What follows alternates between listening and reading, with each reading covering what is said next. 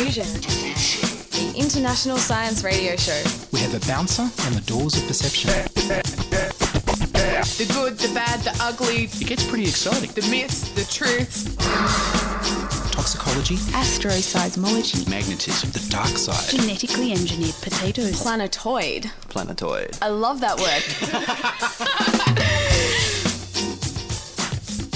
Hello and welcome to Diffusion. Sit back and relax while we thurify your brain with odorific, weird, and wonderful science. I'm Ian Wolfe.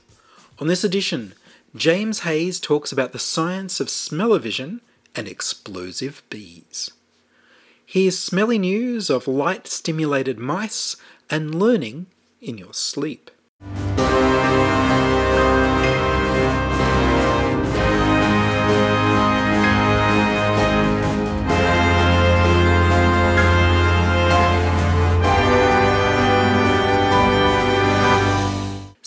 Synthetic smells.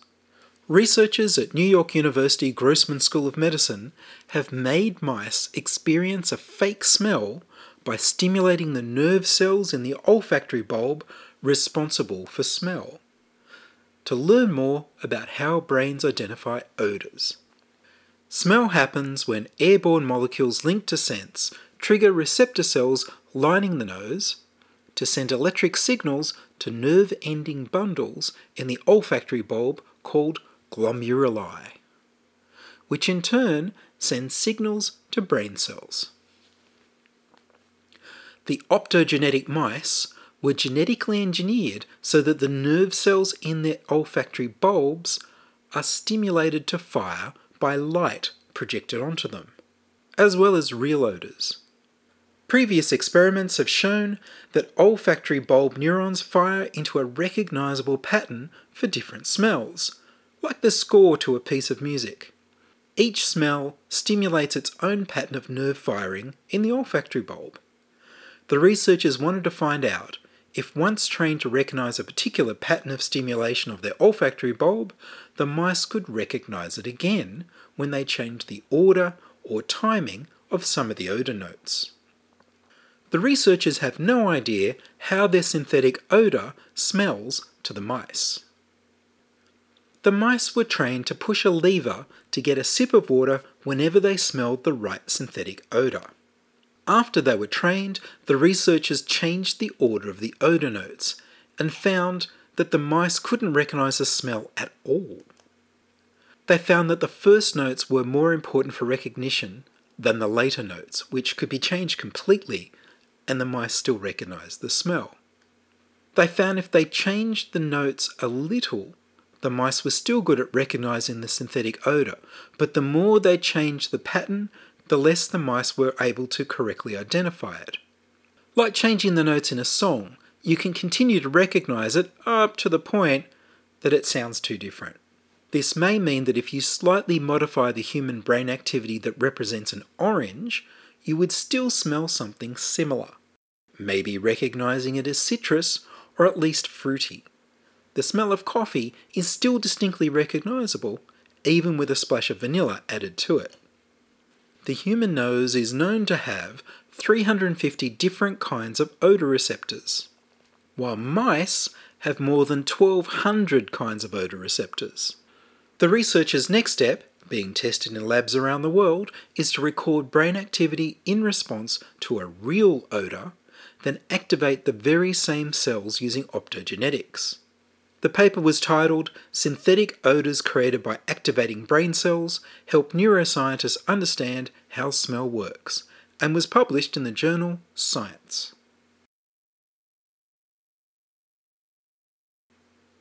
Sleep, smell, learn. Researchers at the University of Freiburg and the Institute for Frontier Areas of Psychology and Mental Health in Germany have discovered that if you learn while smelling a particular odour, and then sleep next to a source of that odour, you find it easier to recall the information you learned at a later date. Learning anything new relies on the conversion of details from your short term memory into your long term memory, which occurs during the consolidation process. Earlier studies have demonstrated that consolidation during sleep is vital for building memories. Scientists are keen to understand how to influence and enhance consolidation, so some of them have looked to smell. The researchers recruited 54 sixth grade students aged 11 and 12 years old who'd already completed a year of English language instruction. They divided them into four groups and then had the students learn some English lessons and later be tested. The students had to translate German words into the equivalent English translation and also from English to German. The students also had to form their own sentences and complete given sentences with these words. The control group weren't exposed to any odours. The memory cueing odour came from unlit commercial incense sticks. The second group were exposed to a rose scent while learning at home and during the vocabulary test. The third group were exposed to rose scent while learning at home and during each night before the test, but not during the test. The fourth group were exposed to rose scent while learning at home, every night before the test, and during the test. The students were instructed to put the incense stick next to them on their desk while they were studying the English vocabulary at home, on their nightstand next to their bed while they were sleeping, and or on their desk during the vocabulary test itself, which took place seven days after the first presentation of the English words in school. Having the incense stick on the nightstand during the whole night implies that the rose fragrance was supplied during the complete sleep period in all sleep cycles. They found that the students who were exposed to the rose scent while sleeping did significantly better than the students who were not, and the students who had the rose scent while sleeping and during the exam did best. A previous study had found better test performance from odours being wafted to people in the slow wave part of their sleep cycle only. This meant that it wasn't useful outside of a lab that can detect which stage of sleep you were in. The new study shows the learning improvement works when the odour is smelled all night, which shows that it can work at home for everyday use. The paper was titled How Odour Cues Help to Optimize Learning During Sleep in a Real Life Setting and was published in the journal Nature.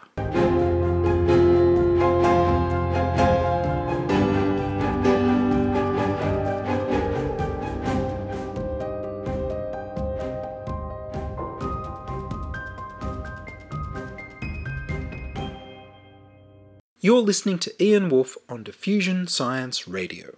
Send emails to science at diffusionradio.com. We're brought to you across Australia on the Community Radio Network and podcast over the internet on www.diffusionradio.com. Odorific.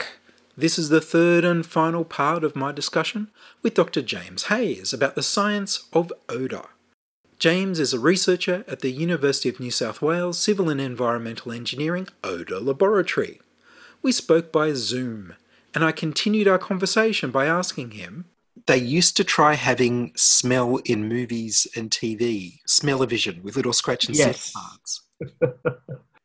I know a few things. So uh, you can go past certain fast food restaurants in, here in Australia, and the smell is unmistakable. I'm reasonably certain that they could change their practices, but they're not going to because people have that smell, they have that association, and that's going to get more people in the door. Um, I have heard in America they have billboards advertising particular restaurants, and they have these huge vats of chemicals with a big fan behind them, and they're just firing, I think it was a steak odor onto the highway just to get people hungry for steak. Now, as a strategy long term, that's probably not going to work very well. If this is a road where people are just driving back and from for work, eventually they'll just get used to it and it won't be something that they detect or care about anymore. With regards to smell-o-vision and things like that, I think there's a huge market for it. I think doing it properly is very challenging because, again, we're talking about a lot of different chemicals. You have to make sure that you're not offending anybody. It's a hard thing to do. I recently helped out with an art installation in Sydney where there were different odors at different tables and they were encapsulating certain fields of Sydney in the 1970s. So you would lift open this cup and there would be the smell of the Mardi Gras, for instance, or the smell of gum leaves and stuff. And that was a very carefully thought out thing and very carefully organized. I personally had a fantastic time when I was there. In regards to the closest thing to smell-o-vision that I've seen, if you go to Disney World over in the States, they have a couple of rides. I think it's called like World Tours or California Tours or something like that. They put you in uh, essentially it's a, like a roller coaster scenario, but you're just in a building. You're not moving anywhere, but they pretend that you are by blowing air, and you have a big screen in front of you.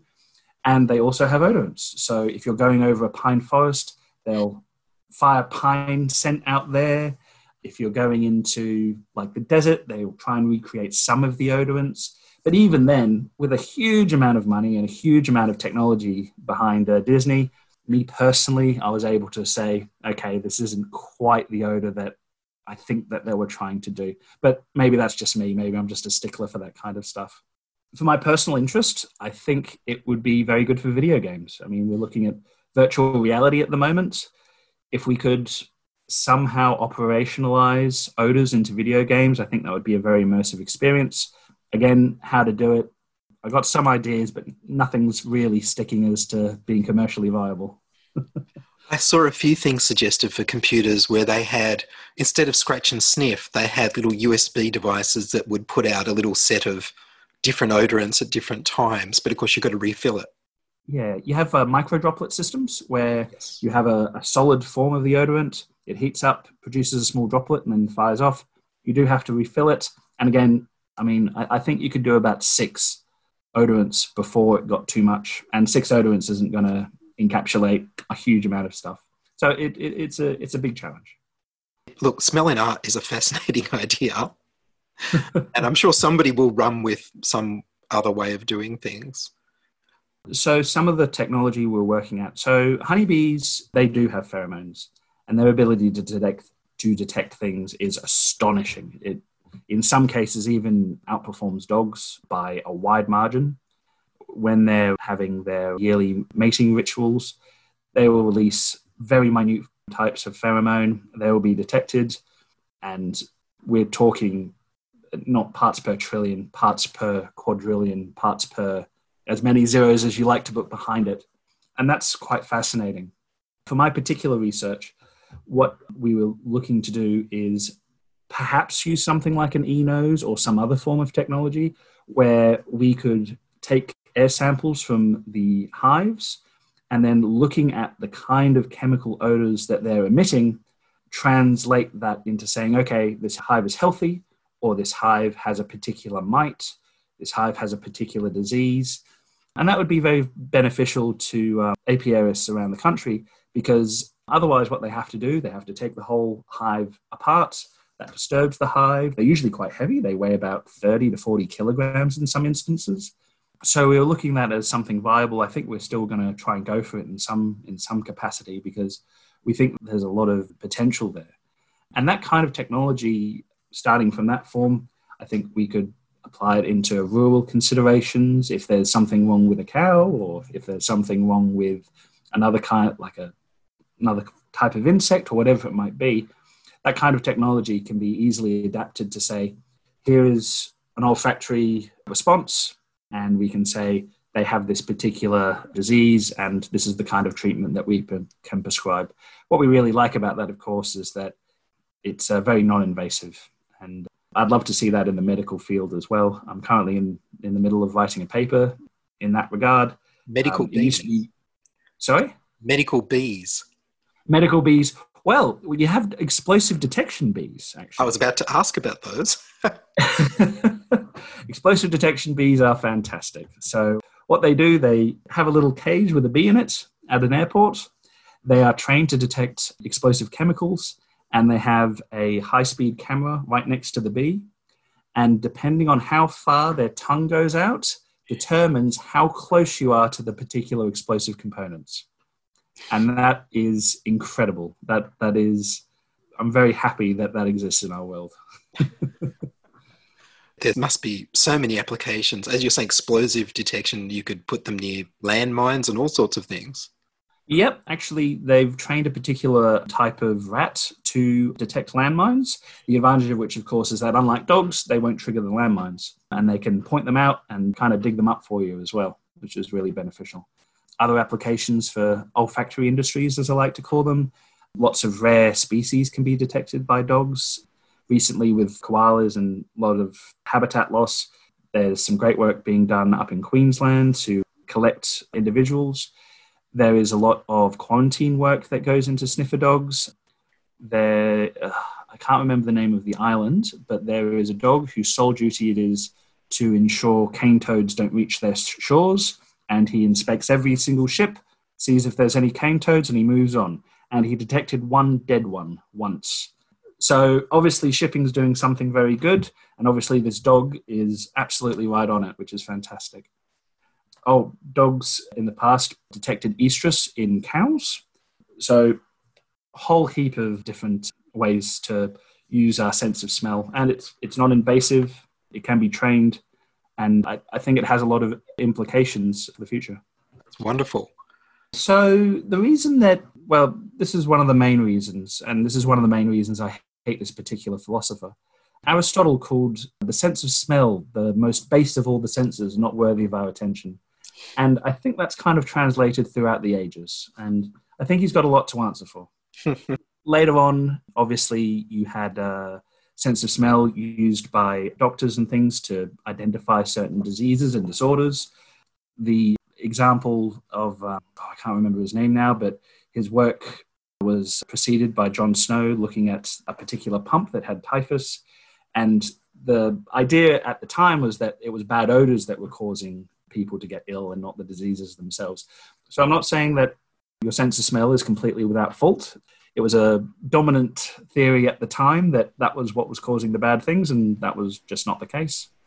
And I think recently, your sense of smell, because of its non invasive quality, will find itself in more applied to medical issues. There are things where they're taking these odorous compounds that we personally might not be able to detect. People are breathing into tubes and things like that, and you can say they have a particular lung cancer and things like that. My wife works at the Kolling Institute and she looks at breath research and she doesn't look at VOC, she looks at proteins, but the practice is quite similar. So I think there's a lot of applications for the future. And if we can just shake off what Aristotle said all those years ago, I think we'd be a lot better for it. I can give you some interesting facts if you like. I can Oh, say sure. what the worst, worst odor of all time was. Yes. The worst odor of all time is something called thioacetone. Thioacetone is so incredibly smelly.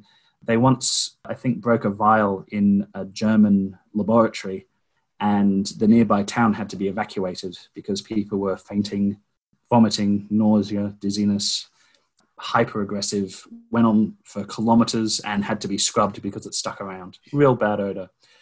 The worst odor in food is almost unquestionably something called surströmming. Have you heard of surströmming? I um, don't think I have. okay. So I believe it's a Norwegian delicacy. It is where you get uh, fish, you put it in a tin, but you allow it to ferment in the tin. The fermentation process produces a great deal of sulfur to the point where the tin actually expands from the outside. It is very sulfurous. I would call it almost dangerous in some instances, especially if it goes off. I don't know how you can distinguish between when it's okay or not. And it is so horrifically bad. It's been used in a lot of legal cases where someone has slipped and dropped a tin of surströmming at their apartment block and uh, they've had to evacuate the apartment. uh, it is illegal to take it on airplanes for any reason whatsoever. So, yeah, thoroughly unpleasant. What typically uh, Norwegians do is that they have a big bucket of water, they pierce the lid, allow all the odorant to come off, and then they can enjoy their meal after that. So you've got to open it under the water to control the odor. Yeah, I mean, it'll control it to a point where it'll be somewhat tolerable as opposed to incredibly unpleasant. Because a lot of those, a lot of those unpleasant chemicals, they're quite, uh, they're quite dense, and so they'll just kind of float and stay in the water. A lot of them won't. A lot of them will go to the surface, but it's, it's acceptable, I suppose. There is a word for the smell of rain, and this was invented by two Australians, and it's called petrichor. And petrichor is the basically these little minute microbes in asphalt and other things flying up and breeding with each other, and that is the smell of rain, petrichor. I believe you can actually grow them in a jar. Oh, you can probably grow them anywhere. I mean, dig up a bit of soil and just Yes. keep them around. They're very resilient to changes in humidity and that kind of thing. And once they get a bit of water, they'll they'll happily go for it. No problems there. Terrific.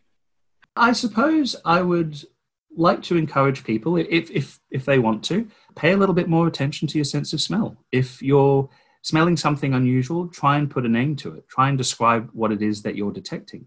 And you'll find that, at least me personally, I found it to be kind of an enlightening experience as I'm walking around shopping aisles, as I'm uh, walking around streets.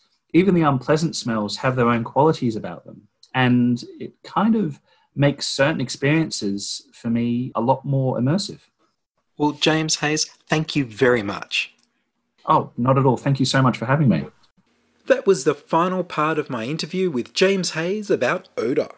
James is a researcher from the University of New South Wales Odour Laboratory, which you can find at odour.unsw.edu.au.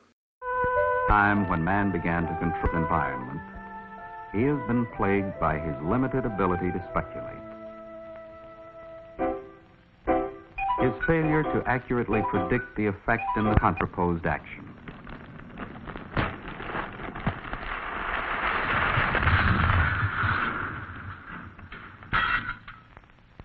This is the result of his not being able to consider and relate all the factors in a problem.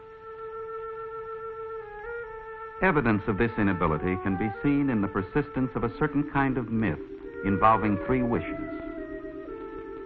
In a frantic effort to reap immediate rewards, the first wish is often not too wise. The second usually tends to overcorrect. Our hero can consider himself lucky if after the last wish he ends up just where he started. But there were men whose wishes were not only prudent, but had a habit of coming true. These men and women were artists and had certain characteristics in common. They were seldom bored with anything. They were constantly building up stores of information in active memory banks.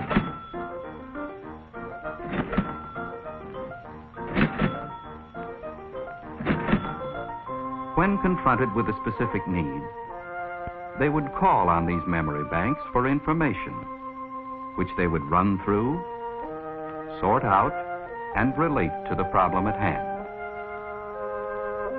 These men could speculate and could predict. They were artists, artists in many fields architecture, mechanics, medicine, science, politics, and the art of relating factors.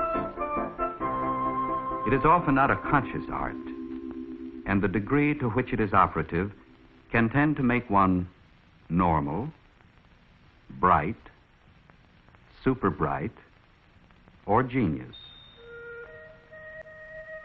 Numbers were used to count, but soon they were also being used as abstract symbols for states of being.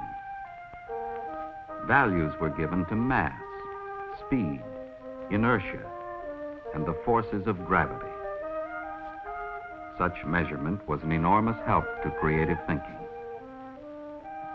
Man was learning to numerically relate and to predict. Theories were developed by which the many factors in a problem could be numerically related.